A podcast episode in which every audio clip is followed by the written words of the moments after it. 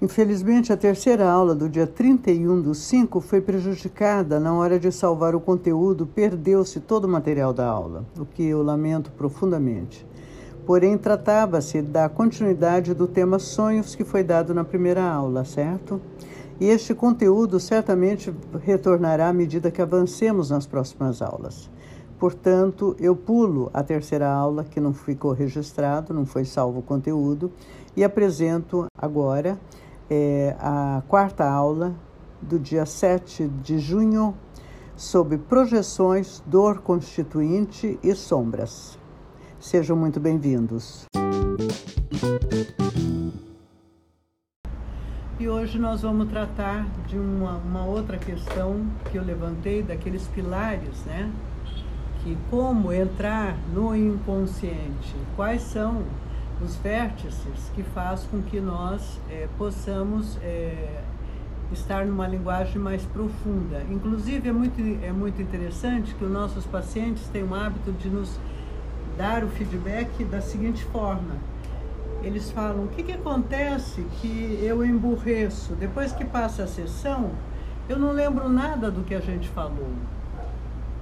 E isso é um indicador de que nós estávamos... É, na cesura entre a consciência e o inconsciente. A pessoa está consciente, está aqui na frente, porém ela está numa camada mais profunda, então ela tem a sensação de é, não fica está fora do, do campo da racionalidade. Quando, quando lhe dão esse feedback é muito bom porque significa que você é, esteve com seu paciente nesses vértices que estamos colocando de como entrar no, no inconsciente, no mundo de si mesmo, no, na, no aparelho mental.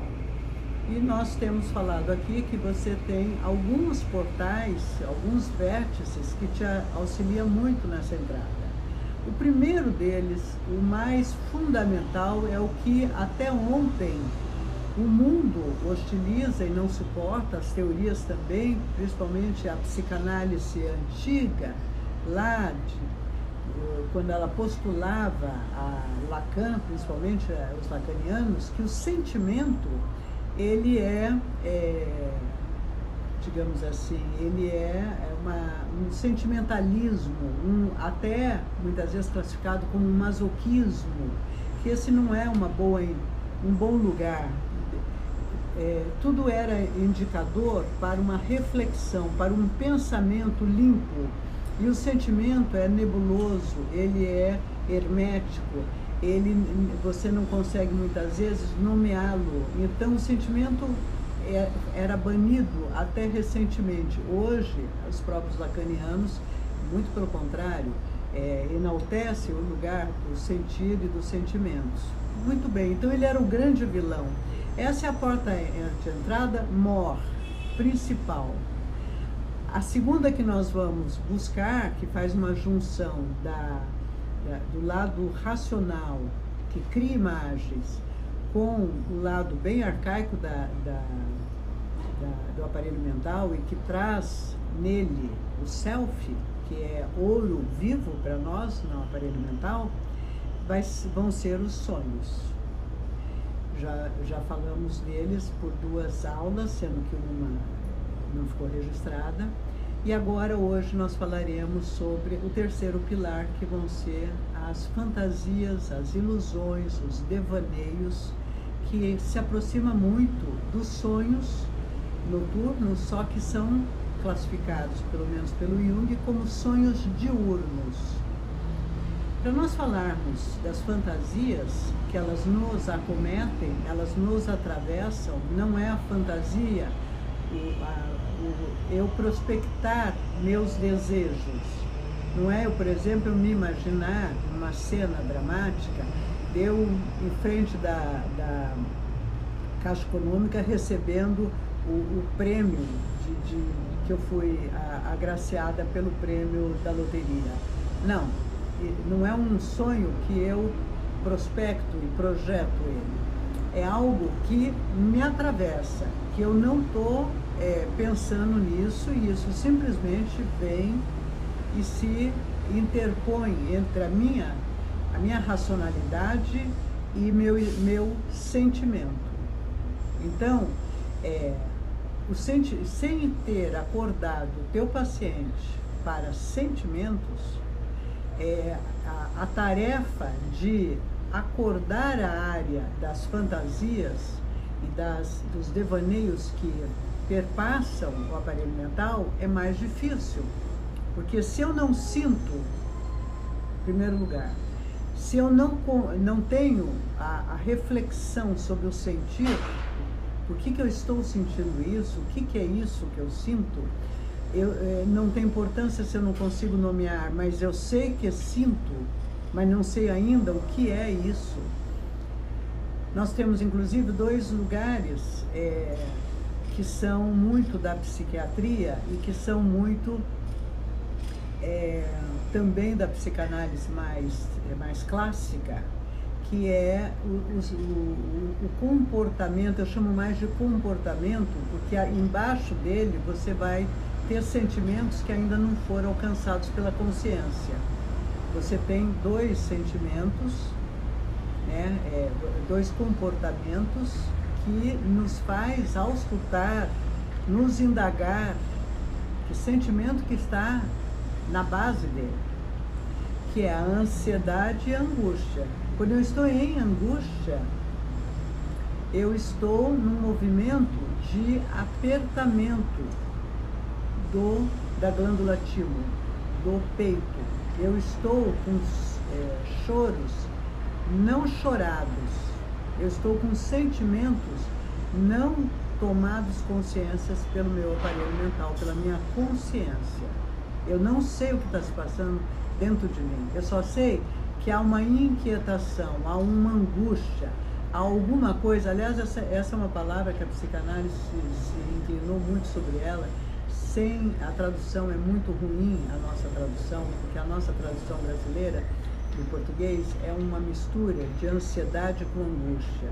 E me parece que essa palavra não tem tradução clara para nenhum outro idioma, nem inglês e nenhum, que é um, uma palavra é, alemã que o Freud usou. Ok? Então a angústia, ela está em cima de sentimentos não conscientes, que eu não consigo identificar. A mesma coisa, só que voltada para o futuro, em supremacia, está a ansiedade. Eu entro numa agitação motora e numa fome de tempo em que eu viro uma boca enorme sobre uma corrida de algo, como se eu fosse tirar o pai da, da forca, ou alguém vai me agarrar, uma sombra vai me agarrar. Eu estou prestes a viver algo de uma ansiedade que eu não, não sei disso. Então, esse comportamento me traz sentimentos não conscientes, não experienciados. Eu não sei deles. Eu só sei que eu estou numa hiperagitação. Isso me, me perpassa, isso me atravessa. Não é algo que eu queira fazer. Isso simplesmente no aparelho mental está num estado de ansiedade. Pode ser inclusive passado de pai para filho, de mãe para filha, tipo, uma mãe ansiosa que não pode ouvir o bebezinho chorar, porque o bebezinho está comunicando algo e a comunicação desse bebê é via choro, então digamos que ele está com uma coceirinha e aquilo está incomodando. E a mãe já vai coloca rápido com ansiedade que ele não pode chorar, ela não aguenta ouvir o choro do bebê e se sentir não é, incompetente como mãe, que ela não consegue decodificar, então ela já põe a mamadeira, ela já, já troca a fralda, acha que é a fralda. Enfim, ela fica numa ansiedade que o bebê vai. Nós somos né, antropófagos, nós vamos como ingerindo, introjetando, comendo quem é o outro. Então, se nossa mãe era muito ansiosa, nós mastigamos essa ansiedade dela. Se o ambiente é ansioso, digamos,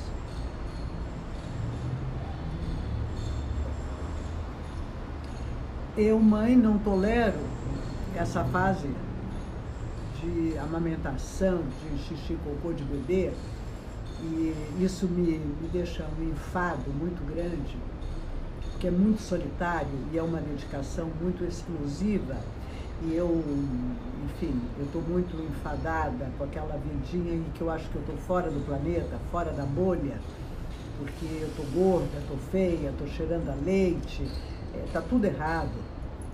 Então eu vivo indo para o shopping, eu vivo indo para o meio de multidão e o bebê fica muito agitado, porque não tem um ambiente que agasalhe a alminha dele. Então ele introjeta também esses ambientes que nós sabemos o trabalho que dá depois que você vai para uma festa de aniversário, que você se arruma toda, que você emagrece para o dia, que você quer entrar no vestido X do casamento e você vai e tem que levar o bebê porque não tem como deixá-lo, a gente sabe o quanto aquele dia, aquela noite, é, o bebê vai dormir mal, vai dar trabalho, enfim, você está cansada, se você bebeu alguma coisa, você não está nada disponível.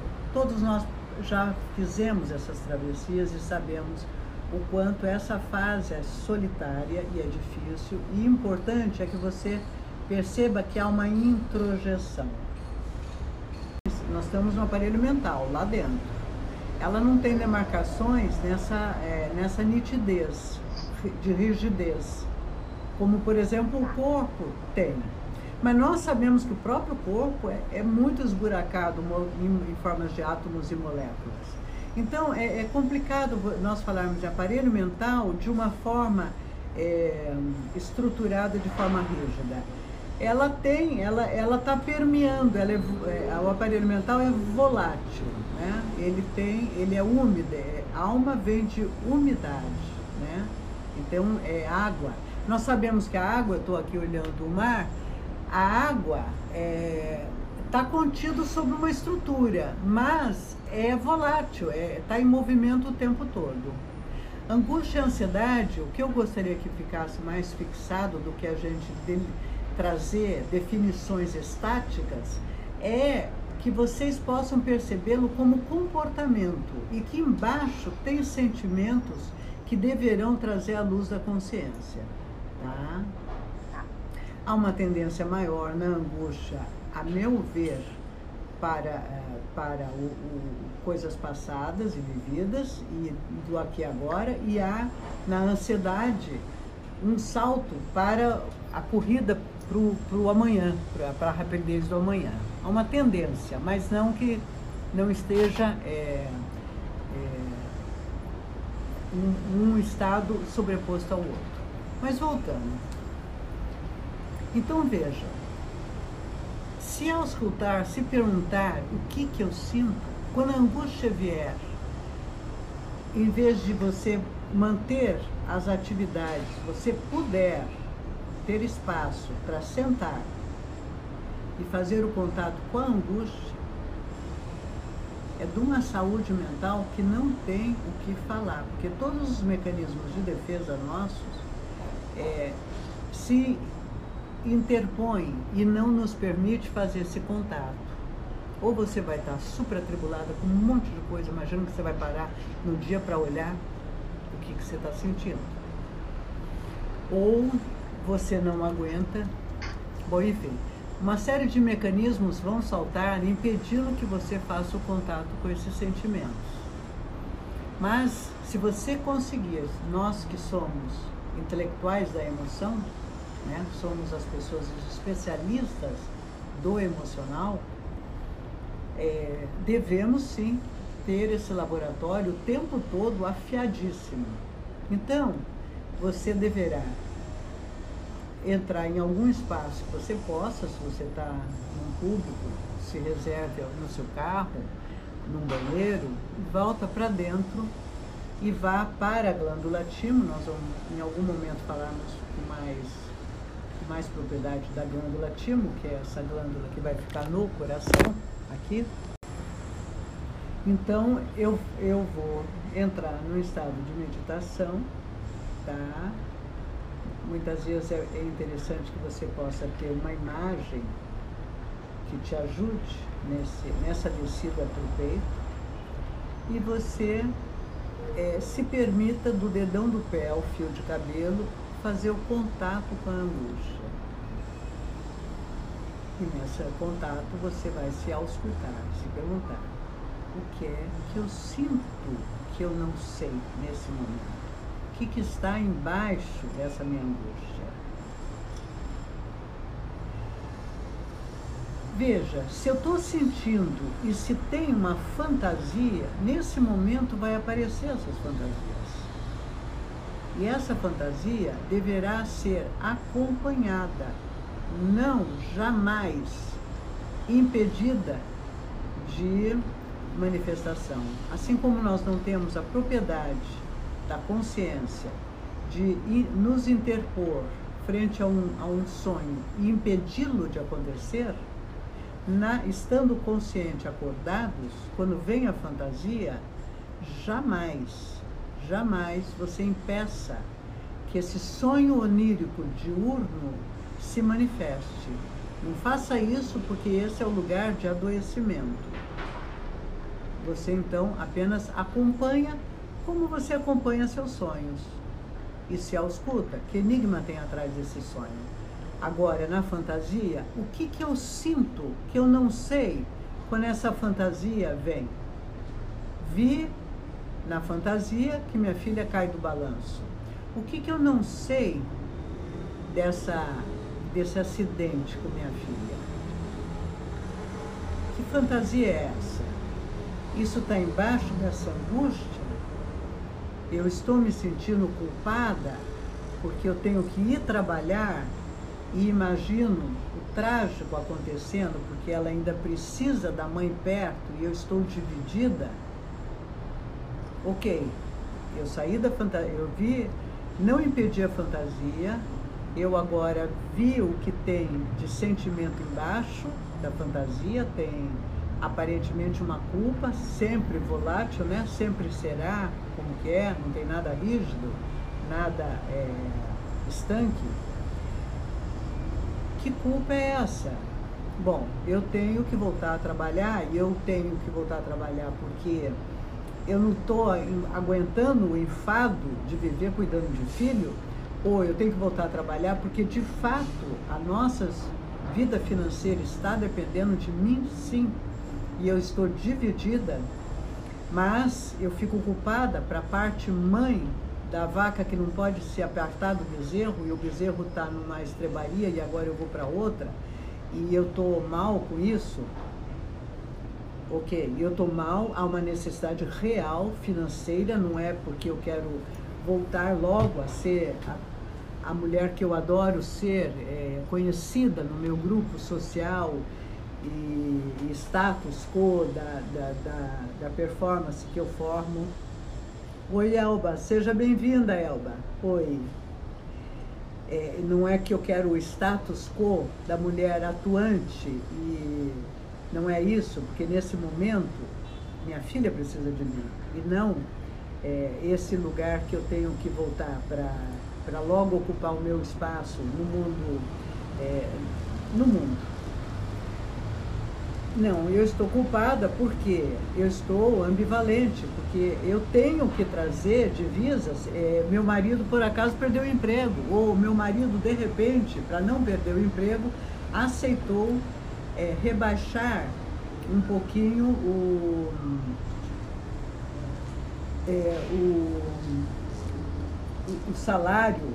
Ele negociou com o patrão dele para ganhar menos contando com que eu já volte para poder arcar com partes que vai faltar para ele não perder o emprego.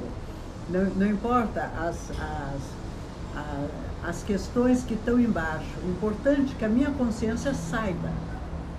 Ok, eu entrei em contato então com as fantasias, eu entrei em contato agora com o primeiro sentimento que eu vi foi culpa, e agora então, o primeiro foi o sintoma, eu senti angústia, o embaixo da angústia eu percebi a culpa e agora a culpa, eu do dedão do pé ao fio de cabelo, eu me deixo penetrar pela culpa. E fico em contato com ela, e ao ficar em contato com ela, eu vou me auscultando, me perguntando desde quando eu sinto essa culpa. essa culpa me habita a vida inteira. Agora está deslocada para o meu bebê, minha filha, e eu tendo que voltar para o trabalho. Mas já ocupou outro lugar. E aí eu vou chegando em lugares que têm a ver com lugares de origem da minha culpa ou não. A minha consciência só, só me permite chegar até aí. Muito bem. Quando nós falamos em introjetar, eu introjetei, eu mastiguei o ambiente e minha meu ambiente mãe, né, que o Winnicott vai falar, o ambiente mãe, que seja a própria mãe quanto o entorno dela, e eu mastiguei a ansiedade ou angústia ou o que quer que seja, por isso que muitas vezes a mãe tenta acalmar a criança e não consegue, o ideal é que dê para a sogra, dê para a empregada, dê para o marido, dê para alguém acalmar, porque você está toda desorganizada psicamente e você é a pior pessoa naquele momento para acalmar o teu bebê. Né? Então, que um outro venha. O tempo todo vai ficar uma briga nessas duas, desses dois mecanismos de, de defesa que o Freud tão bem é, desenhou para nós e esse legado extraordinário, que é a introjeção e a projeção. A projeção, eu vou o tempo todo projetar, principalmente projeções de ambientes psíquicos que vão formar sentimentos da minha constituição psíquica. Então, digamos que eu sou, é, quando eu observo a, o meu inconsciente, o que salta claro é o sentimento de culpa, o tempo todo eu me percebo na culpa, só deslocando o objeto ou a situação, eu vou dizer que essa dor, hoje nós estamos falando das fantasias e vamos fazer um link com a dor constituinte. Nós vamos dizer que existe uma supremacia de sentimento que nos manipulam em forma de fantasias. Esse sentimento nós vamos intitulá-lo como a dor que constitui o que? O meu aparelho mental. O que me diferencia de um animalzinho da floresta, que somos animais iguais, é que eu tenho um aparelho mental com pulsão e com sentimentos e a capacidade de um aparelho mental que me permite ir até o fundo desse sentimento, nomeá-lo, identificá-lo e, pasme, ampliar a minha mente. Ou seja, a minha mente, como a teia de aranha, que na saliva ela tece a aranha, a, a, a pescaria dela para pescar a comida dela, nosso aparelho mental é alimentado, ele é ampliado, ele é transformado por esse lugar de ferimento que eu vou buscar análise para me livrar. Então veja, a dor constituinte ou sentimento permanente, constante, só deslocado aqui fora da, da, da figurabilidade usada pelos sonhos, mas da dramaticidade que se apresenta. Hoje, a fantasia, minha filha cai do, da, do balanço. Ontem, a fantasia, quando meu marido pegou o carro, é que ele ia se acidentar. Sempre evocando sentimentos que, quando eu aprofundo, são dores constituintes. Então, eu te pergunto, tanto para si, com a Elisângela, Elba, Vera, Fabiana, qual é a sua dor constituinte? Porque se você vai ao encontro da sua dor, você levará o seu paciente à dor constituinte dele. Você tem que conhecer o que pulsa em dor, em sentimento real dentro de você. Você, por exemplo, é super nevrálgica. Veja, todos esses sentimentos, eles fazem parte de um, um, de um menu, vamos dizer assim, de sentimentos que todos nós sofremos de alguma forma, secundariamente, é, ou de forma é, nevrálgica é, é, todos esses sentimentos que eu vou enumerar aqui. Porém, tem aquele que esse é, toda vez que eu vou para o meu aparelho mental, ali eu encontro aquela, a, a, aquela dor constituinte mesmo, que constitui meu aparelho mental. É, veja que a pérola só é feita pérola porque vem um invasor, uma fantasia, algo de fora, uma areia, e ali ela lutando para mandar correr aquilo, ela forma o ouro dela ou a pérola dela. Então, esse paradoxo, essa ambivalência que todos nós somos formados no aparelho mental. Então, veja, eu posso ser extremamente vulnerável a qualquer situação de rejeição. A rejeição é a minha dor constituinte. Eu posso ser nevrálgica, sensível à perda. Perda, morte, desaparecimento é insuportável para mim.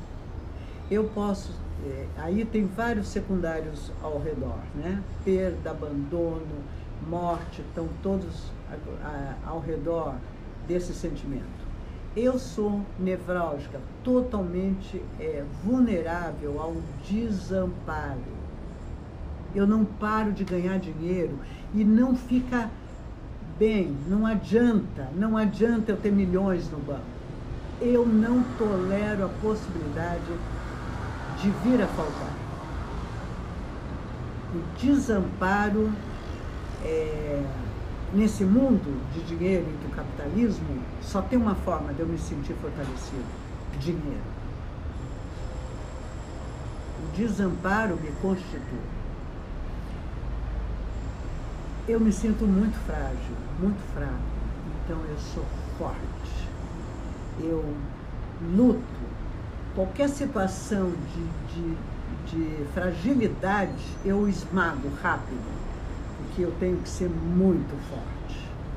Essas dores constituintes vão trazer a identidade e, colado à identidade, o que o Jung vai chamar de sombra.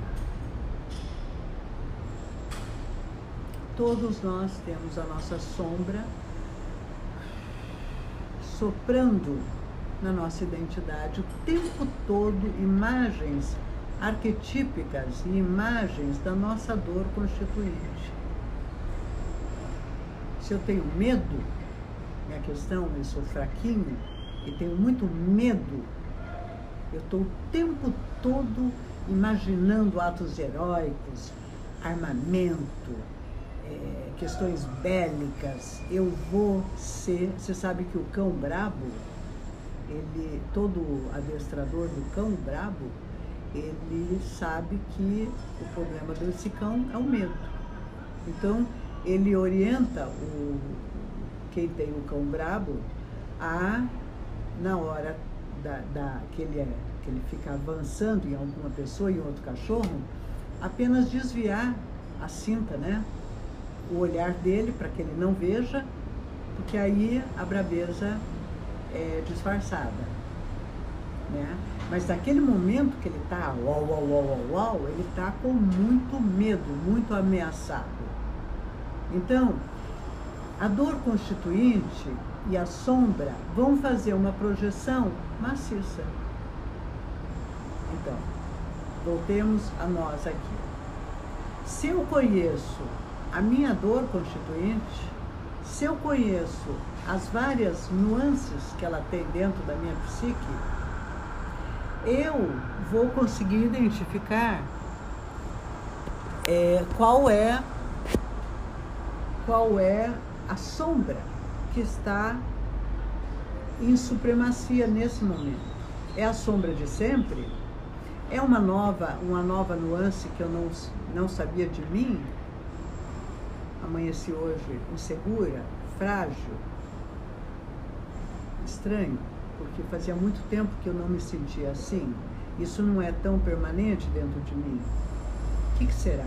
Se eu vou me auscultar, se eu vou para o meu laboratório, eu encontro então uma sombra que está projetando. A sombra projeta, assopra permanentemente na minha mente. Por isso que essa ideia de uma meditação que não haja pensamentos ou sonhos diurnos é absurda para nós ocidentais.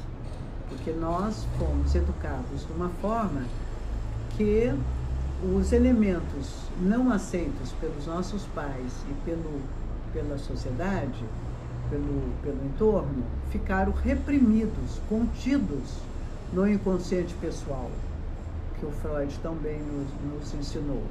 Então, isso vai formar a sombra, que vai assoprar. Eu tenho um pequeno trecho do filme. No filme, em título em inglês, Sombra, Shadow, o diretor Zhang Yimou, ele fala a respeito, ele conta a história de uma criança que é adotada pelo imperador para vir a ser a sombra dele.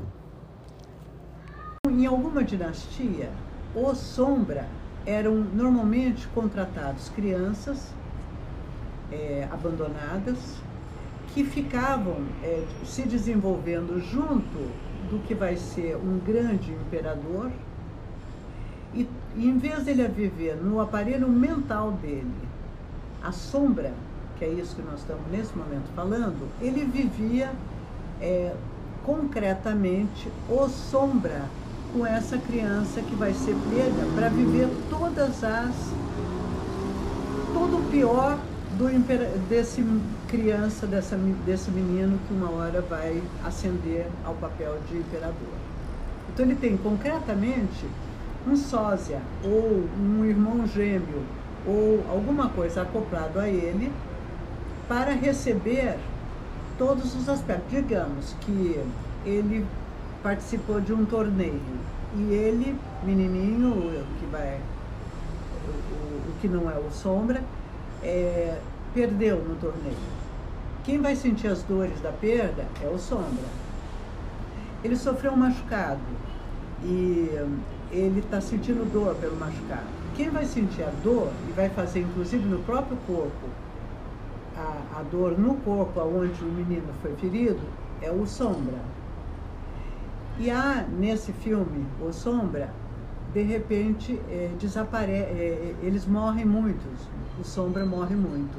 E quando morre, o outro fica é, desequilibrado, porque ele perde a sombra dele. Então, para nós, é um filme extraordinário, porque nos mostra concretamente o que nós não alcançamos em termos do inconsciente, que é na projeção maciça que nos tem, nós não percebemos essas projeções, nós até lutamos contra elas e temos que viver tal qual nessas dinastias se vivia concretamente, só que agora nós temos que lidar com as nossas sombras. Muito bem, esse momento de polarização, eu vou dizer que quem é ruim, se eu sou de esquerda, eu vou dizer ruim, pessoal da extrema direita. O pessoal de, de direita vai olhar para mim e falar quem é ruim esses comunistas de esquerda. Eu estou o tempo todo pondo situações que estão na minha sombra, projetando que é o outro. Se eu estou com ódio, eu falo, imagina, eu não sinto ódio algum. Eu sou uma pessoa do bem, eu sinto só coisas boas. Eu sou amor. Ódio, quem sente, é o fulano, é o assassino, é o ladrão, é o cara que rouba, é a minha sogra, é minha cunhada, que é invejosa. Eu senti inveja? Não, imagina. Eu fico com um ego perfumado pela minha consciência, achando ele adorável e projeto o tempo todo que é o outro que tem todos esses atributos que eu não percebo em mim. Como está projetado, como o Freud muito menos colocou, está inconsciente, porque eu não sei que eu faço isso, só sei que faço. É, muito poucos de nós, São Francisco de Assis, só dormia com baratas e ratos tal, porque ele dizia que ele era a pior das pessoas, porque ele percebia nele lugares tão horrendos que era o mínimo ele dormir no meio da, daqueles bichos é, é, tidos como a pior dos bichos, porque ele era pior do que uma barata ou do que um rato. Dostoiévski diz: Eu só rezo a Deus para que Deus me ponha a ser digno dos meus tormentos. Então, as pessoas que evoluíram muito foram pessoas que conheceram a sua sombra de uma forma bastante é, aguçada. A projeção maciça me põe fraca, me põe cansada. Eu sinto cansaço, me põe com doenças psicossomáticas, somáticas, me põe enfraquecida. Se eu trago de volta a projeção para mim, se eu falo, a minha dor constituinte é a rejeição. Eu não tolero ser rejeitada. E meu chefe está hoje me hostilizando, me rejeitando. Eu paro, vou para o banheiro, encontro essa sombra e encontro a fantasia e vou descendo. Quando eu sair do banheiro, eu volto e falo: sou eu que rejeito a minha chefe. Sou eu que hoje estou com ela por aqui sou eu que hostilizo a extrema-direita. Sou eu que não tolero essa gente que não pensa como eu. Eu trago de volta para mim todo o ódio que eu sinto. Eu sinto ódio dessa situação. Ah, mas eu fantasiei que eu vou fazer um concurso e no concurso eu fui reprovado. Sou eu que quero ser reprovado, porque eu vou ter que fazer uma mudança de 24 graus, de 240 graus na minha vida, eu vou ter que mudar de cidade, eu, o meu casamento já não está bom, quem sabe aí piore. Eu não quero passar nesse exame. Por incrível que se pareça, a, a sombra dentro de mim projeta longe eu projeto longe o que está na minha sombra. Eu tenho que trazer de volta para mim. Se eu tomo conta do meu, das minhas alas não olhadas da minha psique, eu tenho grande chance de voltar a energia, de não somatizar questões psíquicas e de ampliar a minha mente, de me tornar uma pessoa além da pessoa é, é, egóica, é, é, superficial, de um ego superficial, de irmos mais nitidamente ao encontro do self e ter uma qualidade é, mais ampliada dos sonhos. Eu amplio a minha mente, eu ponho junto comigo meu oposto, Lembra que o Jung colocou que para você ter uma saúde mental, de fato, caminhando na direção da sabedoria, eu tenho que ter a junção dos opostos. Minha questão é amor, me sinto sempre não amada. Opa, eu não amo, eu tenho dificuldade em amar. Se eu junto os opostos, uma parte minha que é carente, de amor, vive em dor por não se sentir amada, com uma parte que não ama, eu junto isso, eu formo o meu todo. Eu não fico pela metade. Eu não fico só no ego. Eu quero ler para vocês um poema do maravilhoso Álvaro de Campos, porque esse, é, esse foi uma, uma personalidade para mim, o Fernando Pessoa, que de fato é, é, de fato encontrou as suas sombras, né? De muitas formas. Então,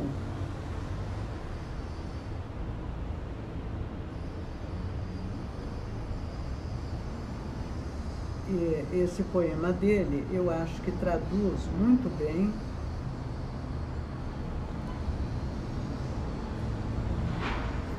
eu só quero acrescentar o seguinte: a primeira coisa, quando nós fazemos contato com a sombra, nós vamos sentir as, as questões que estão colocadas na árvore do conhecimento lá do paraíso, quando nós perdemos o paraíso no juízo, no juízo tá? da, da de Deus, na Bíblia.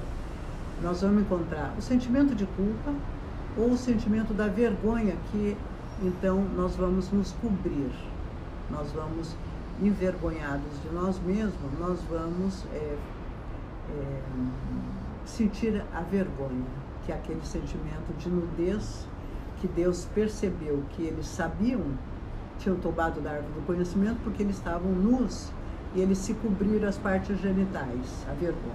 Né?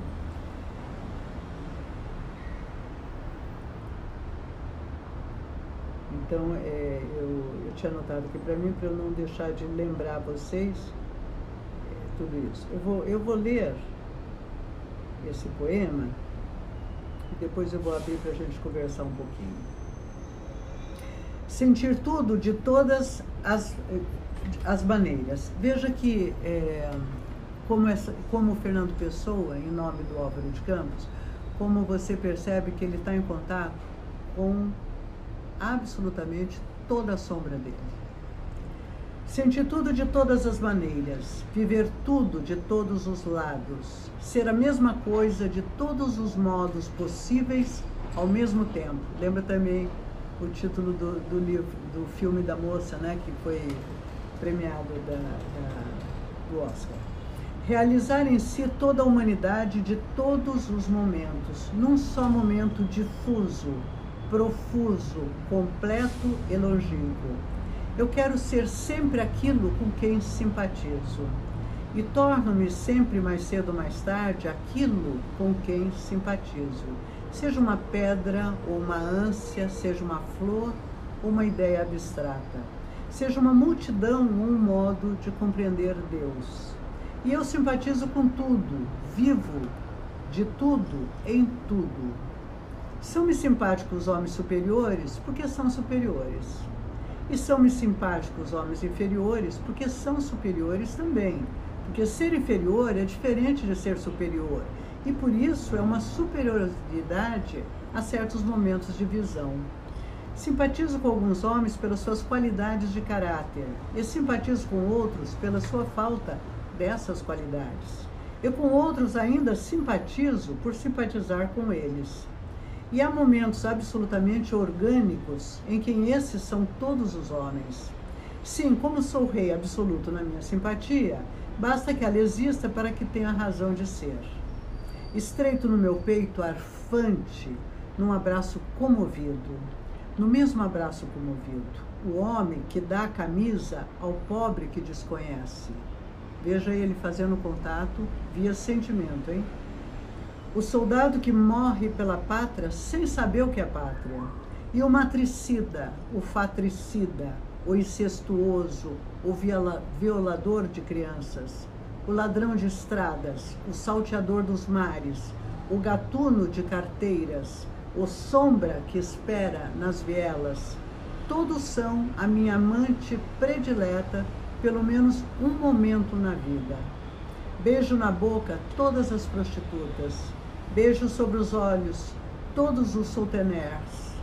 A minha passividade jaz aos pés de todos os assassinos, e a minha capa espanhola esconde a retirada a todos os ladrões.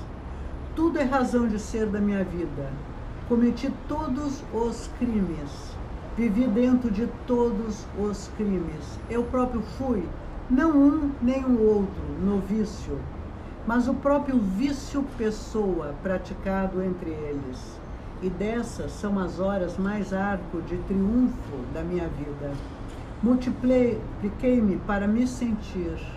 Para me sentir, precisei sentir tudo. Vou repetir. Multipliquei-me para me sentir. Para me sentir, precisei sentir tudo transbordei, não fiz senão extravasar-me. despi-me, entreguei-me. E há em cada canto da minha alma um altar a um Deus diferente. Os braços de todos os atletas apertaram-me subitamente feminino. Eu e eu, só de pensar nisso, desmaiei entre músculos supostos. Foram dados na minha boca os beijos de todos os encontros. Acenaram no meu coração os lenços de todas as despedidas. Todos os chamamentos obscenos de gestos e olhares. Batem-me em cheio em todo o corpo, com sede nos centros sexuais. Fui todos os ascetas, todos os postos de parte, todos os que, como que esquecidos, e todos os pederata, pederastas, absolutamente todos, não faltou nenhum. Redevu a vermelho e negro no fundo inferno da minha alma. Fred, que chamava-te baby, porque tu eras louro, branco e eu amava-te. Quantas imperatrizes por reinar e princesas destronada tu foste para mim? Mary, com quem eu lia verse, em dias tristes, como sentir-me viver? Mary, mal tu sabes quantos casais honestos, quantas famílias felizes viveram em ti, os meus olhos e o meu braço cingindo e a minha consciência incerta. A sua vida pacata, as suas coisas suburbanas com jardins, e assim vai. Sim, e o que eu tenho eu sido, ó oh, meu subjetivo universo, vou repetir, sim, o que eu tenho sido, ó oh, meu subjetivo universo, ó meu sol, meu luar, minhas estrelas, meu momento, ó parte externa de mim, perdida em labirintos de Deus, passa tudo, todas as coisas num desfile por mim dentro, e todas as cidades do mundo rumor, rumorejam-se dentro de mim. Meu coração tribunal, meu coração mercado, meu coração sala da bolsa, meu coração balcão de banco, meu coração rendezvous de toda a humanidade. Eu vou parar aqui porque é muito extenso e é maravilhoso esse poema.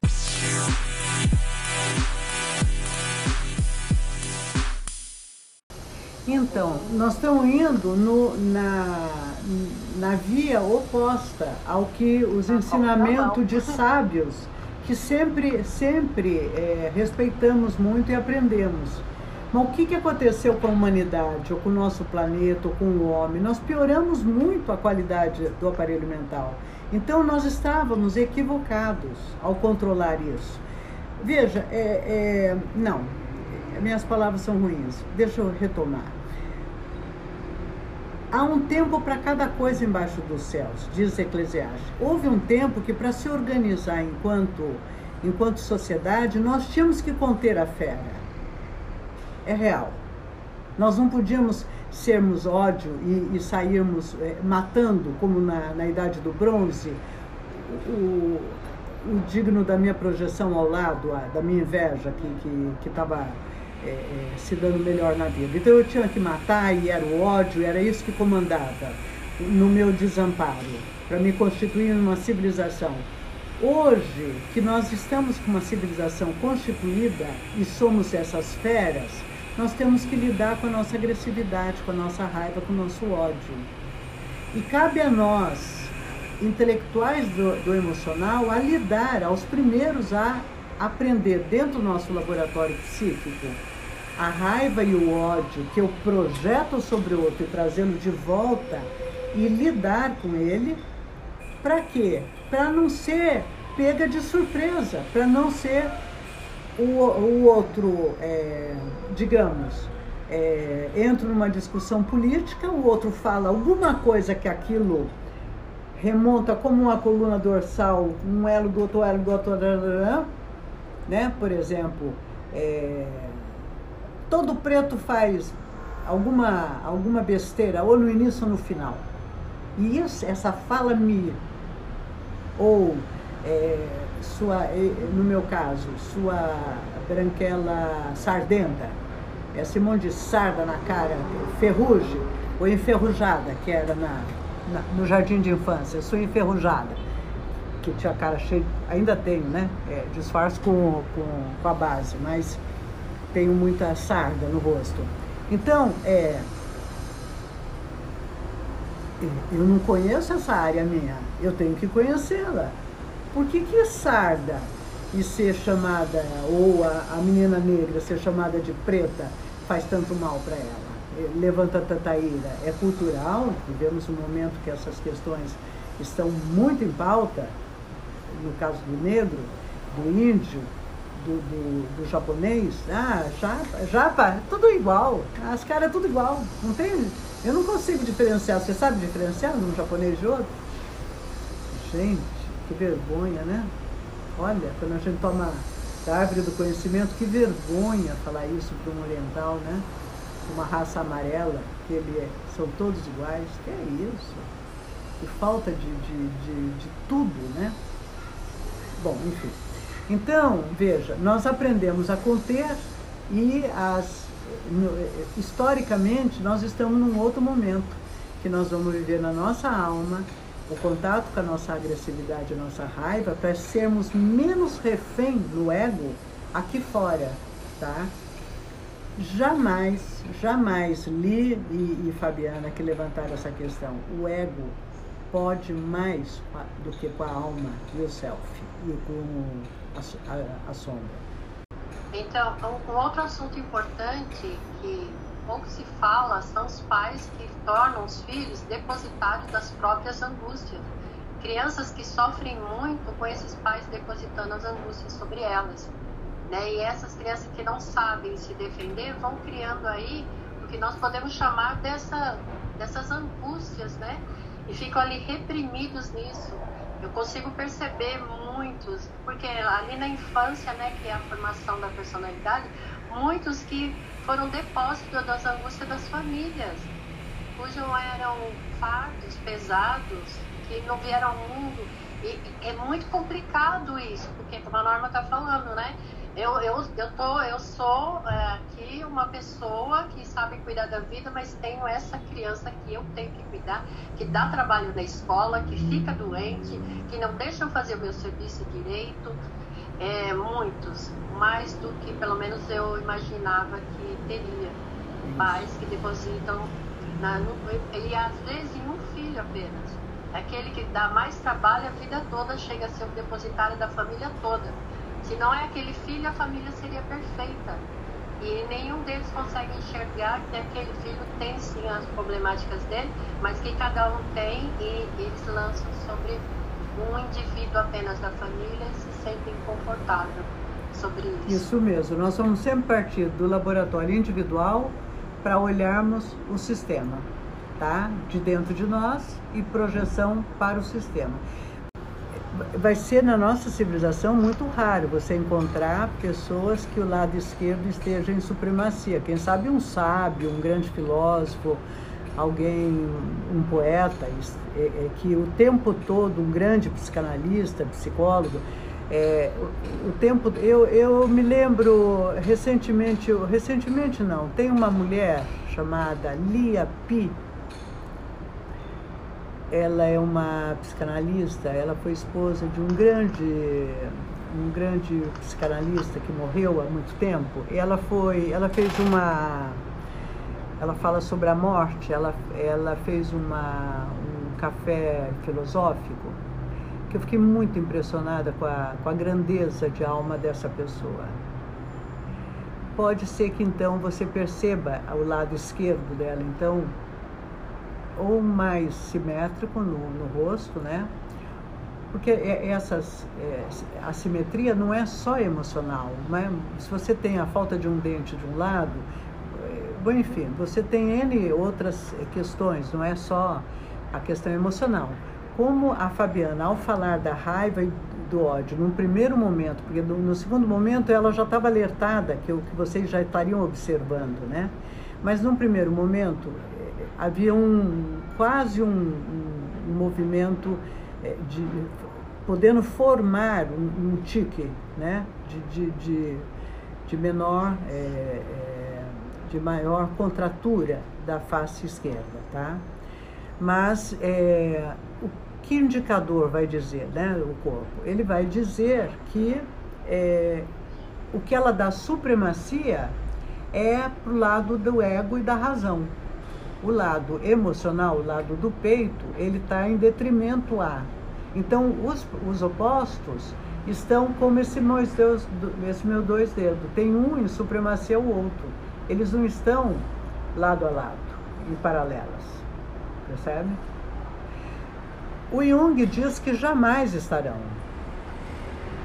Tá? Porque vai ficar para baixo, para o arcaico, para o reprimido, aquilo que não pôde por algum motivo. Por exemplo, digamos que ainda estejamos na fase da, da guilhotina, e se eu falasse a favor da, do absolutismo, que os reis terminaram de, de serem guilhotinados, eu, eu fosse guilhotinado. Eu não posso. Não posso falar, porque isso é loucura. Então, eu reprimo, mesmo que eu seja a favor. Para falar, olha, isso que está acontecendo aí do, do da Revolução Francesa, eu nunca passei tanta fome, não fui. Na época dos reis era melhor. Era ruim, mas era melhor. Mas se eu falar isso, eu vou ser guilhotinado, então chegava a guilhotinar 800 pessoas por dia. A, a, a guilhotina só ficava assim, ó. Então eu tenho que reprimir. Eu não posso brincar com isso. Ok? Então, dependendo do momento, nós sempre vamos ter situações em que essas questões ficarão em detrimento à outra. Mas nós podemos caminhar na direção de trazer toda a humanidade dentro do nosso coração, como essa, esse poema do Álvaro de Campos. Vocês já viram que coisa mais maravilhosa do que esse poema, gente? Não sei se vocês perceberam a, a, a grandeza de alma, né? Tanto é que ele tem heteronômios no sentido de que são, a meu ver, né, são é, os vários é, Fernando Pessoa dentro dele, que são os vários, é, as várias sombras dentro dele. Não é por acaso que é imortal, né? Não vai morrer nunca na nossa sociedade, né? Bárbara, só mais um comentário. É, nós reprimimos, aprendemos na sociedade a reprimir esse lado, né? Pelo menos na atualidade, reprimindo esse lado, a raiva, né? A explosão, não, reprima, não pode, trate o outro com gentileza, ajude o outro, não pode. Mas também pode ser o contrário, a gente reprimir o lado, ah, não vou ser bobo, eu vou explorar mesmo. Claro. Eu, e, e, talvez ele não fosse o, o, lado esquerdo salientado. Então, veja que. Lado esquerdo, fala. Veja como, como chegar você como, como é duro passarmos por esse monte de folhagens eu vi uma vez uma escultura, uma mulher saindo de dentro de várias camadas, camadas, camada, camada, aí emergindo o eu dela. Como é difícil alcançarmos a nós mesmos, porque eu posso estar identificado numa família frágil a ser o fortão, brabo, e não ser nada disso na minha essência, né? Muito bem, nós vamos parar aqui, né? Bom mergulho para cada uma. Lembre que a sombra sempre se manifesta quando eu sou afetada pelo sentimento. Se a minha vizinha me afeta, vai para o laboratório. Se a minha irmã me afeta, vai para o laboratório. Se meu pai me afeta mais que minha mãe, vai para o laboratório interno. Ok? Se a professora do meu filho me afeta, as antipatias. Bom mergulho a todas, vocês são sementes que vão ajudar a auscultar, a encontrar o outro e levá-lo o outro a si mesmo. Ok? Até quarta okay. que vem. Beijo. Até. Obrigada. Tchau, tchau. Tchau.